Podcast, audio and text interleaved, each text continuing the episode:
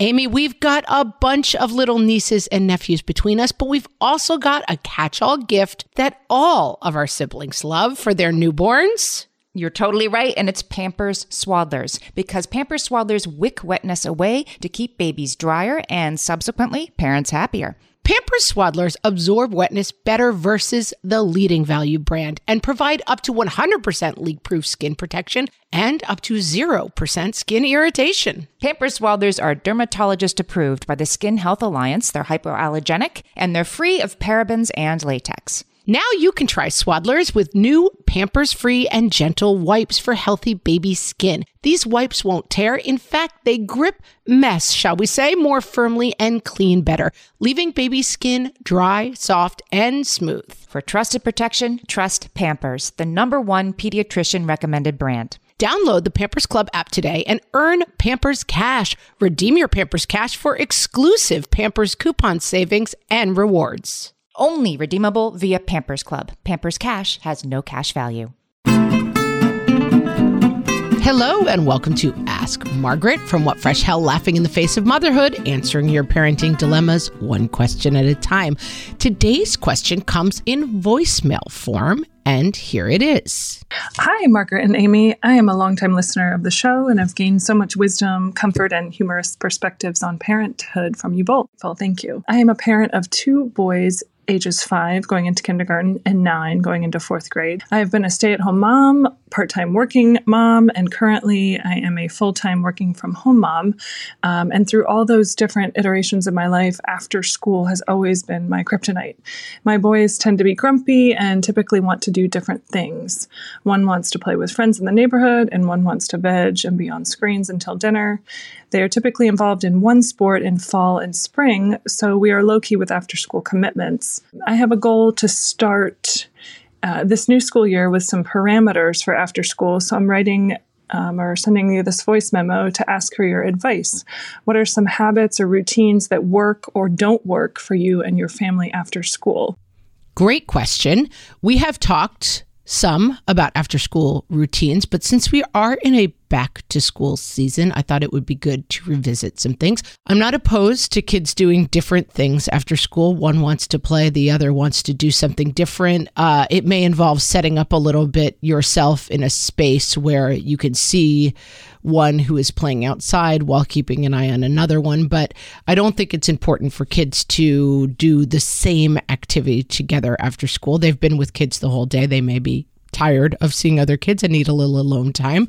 My first advice always for after school is feed the beast. So, snacks and preferably high protein snacks as soon as kids walk in the door. I think that does a lot to thwart the grumpies because a lot of kids are not eating well at school. I know for my kids, they're grabbing sometimes an ice cream sandwich out of the vending machine and throwing away what I sent for lunch. Sometimes they're eating cookies for lunch and trading away their sandwich. Uh, you don't really know what they're eating. My guess is the majority of kids are quite hungry walking in the door. Give them some protein. I know dinner's uh, close by, but I have been known, not going to lie, to feed full cheeseburgers to kids coming home from school, to feed an entire frozen pizza to kids coming home from school, especially that fourth grader. He's getting into a phase where he's really, really hungry. So, feed them, feed them as soon as they walk in the door. Then we go into some unstructured hours until dinner. I'm going to imagine in this scenario that dinner's at, let's say, six o'clock. So we've given them their snack. That's maybe 3.30. So that gives us 3:30 until 6 o'clock to fill. This is where I like to use our oldest friend on the podcast, the whiteboard. So putting up some structured activities. Now this isn't for all kids. A lot of kids, they're going to go out and shoot hoops, they're going to meet up with friends, they're having fun. If you have homework, I would put the homework hour on the whiteboard so you just get it out of the way. But I'm hoping that kindergartners have no homework and I'm hoping that your 4th grader has very very little homework. My suggestion, homework before dinner because otherwise you get late at night and everyone's tired and the homework gets very unpleasant for all. So I would build onto that whiteboard one of those hour blocks to do homework, get it done. Another half an hour block is a great time to prep for school the next morning. So, whatever you're having problems with, unpack the bags, look at all the forms, repack them, put it by the front. I don't care when these blocks come. I'm just giving you ideas for blocks that can go on the whiteboard. Um, I like my first block after snack time to be kids' choice. And that does involve screens in our house. That's a one hour block. So it is whatever you want to do. And if that's quietly playing with Legos, if that's doing full screens, I don't care if it's playing outside, whatever the kid most wants to do. Kids come home from school, they've had a brave face on for seven or eight hours. They're trying to please their teachers, they're trying to say the right thing with their friends. It's a very, I mean, spend an hour in an elementary school cafeteria, it's a very sensory, overwhelming environment in elementary school. So I like to have one hour of whatever sounds good to you to decompress. And then you can just build half an hour or hour blocks for anything else that needs to be done. One of those might be homework. I like to have one of them, half an hour, be you must be outdoors because I think that's, you know, another good way to decompress is to run around outdoors. Or maybe you must do something physical, whatever that looks like. Just put those blocks on your whiteboard figure out what they are. If you have a kid who's happy playing at a friend's house until dinner, I say, I love it. Uh, if they have to do homework, maybe tell them you have to come in 45 minutes before dinner and get your homework done.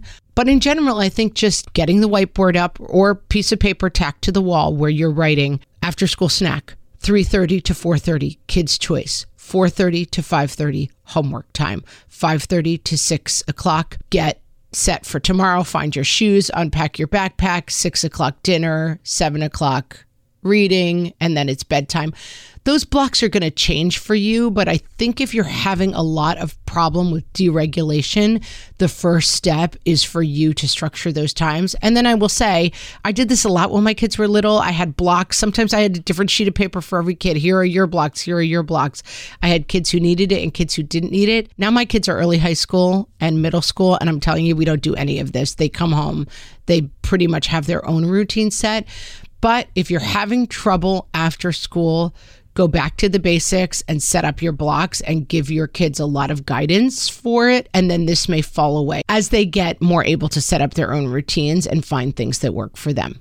I hope that advice helps. Thanks so much for sending in your voicemail. If you have a question for myself or Amy, you can go to our website and leave us a voicemail, or you can send them on our Facebook page, our Facebook group, facebook.com forward slash groups forward slash what fresh hellcast, or you can send them to info at whatfreshhellpodcast.com. So many ways to ask us a question. You may hear yours on an upcoming episode. Thanks so much for listening.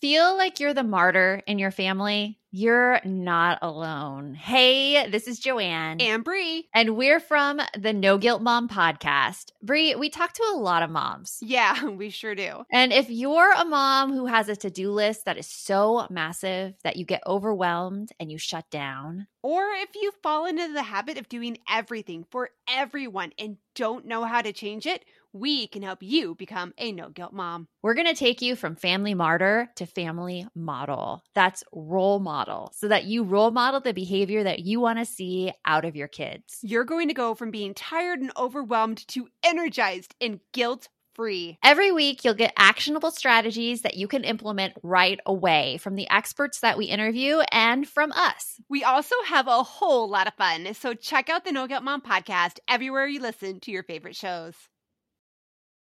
When it comes to raising kids, there's so much to consider. Things like what do we feed them? When do we feed them? How do they sleep? What does it look like to raise kind kids? How does their nervous system work? How do I keep myself calm? What are my triggers? There's so much that comes into play, and we are distilling all of that information for you at Voices of Your Village podcast, where we bring experts in the field of early childhood and education and psychology and across the board so that you don't have to comb the internet for information You get to show up and hang out and have shame free, judgment free conversations and insights into what it looks like to raise kind, empathetic, emotionally intelligent humans. I'm Alyssa Blask Campbell. I have a master's degree in early childhood education. I'm a mom of two, and I am walking this journey right alongside you doing this work. Come hang out with me at Voices of Your Village, and we can dive into real conversations with actionable tips.